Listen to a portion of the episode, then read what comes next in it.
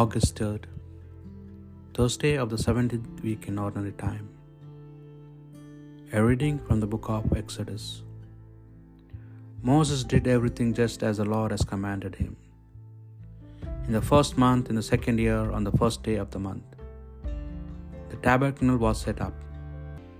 Moses set up the tabernacle, he laid its bases and set up its frames, and put in its poles and raised up its pillars, and he spread the tent over the tabernacle, and put the covering of the tent over it, as the Lord had commanded Moses. He took the covenant and put it into the ark, and put the poles on the ark, and set the mercy seat above the ark. And he brought the ark into the tabernacle, and set up the curtain for screening, and screened the ark of the covenant as the Lord had commanded Moses. And the cloud covered the tent of meeting, and the glory of the Lord filled the tabernacle. Moses was not able to enter the tent of meeting because the cloud settled upon it, and the glory of the Lord filled the tabernacle. Whenever the cloud was taken up from the tabernacle, the Israelites would set out on each stage of their journey. But if the cloud was not taken up, then they did not set out until the day that it was taken up. For the cloud of the Lord was on the tabernacle by day, and fire was in the cloud by night, before the eyes of all the house of Israel at each stage of their journey. The word of the Lord.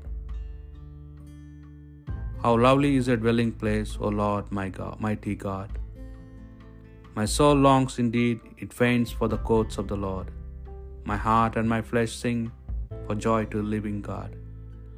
How lovely is your dwelling place, O Lord, mighty God. Even the sparrow finds a home, and, a sow- and the swallow a nest for herself, where she may lay her egg at your altars, O Lord of hosts, my King and my God. How lovely is your dwelling place, O Lord, mighty God. Happy are those who live in your house, ever singing your praise. Happy are those whose strength is in you. They go from strength to strength. How lovely is your dwelling place, O Lord, mighty God. For a day in your courts is better than a thousand elsewhere.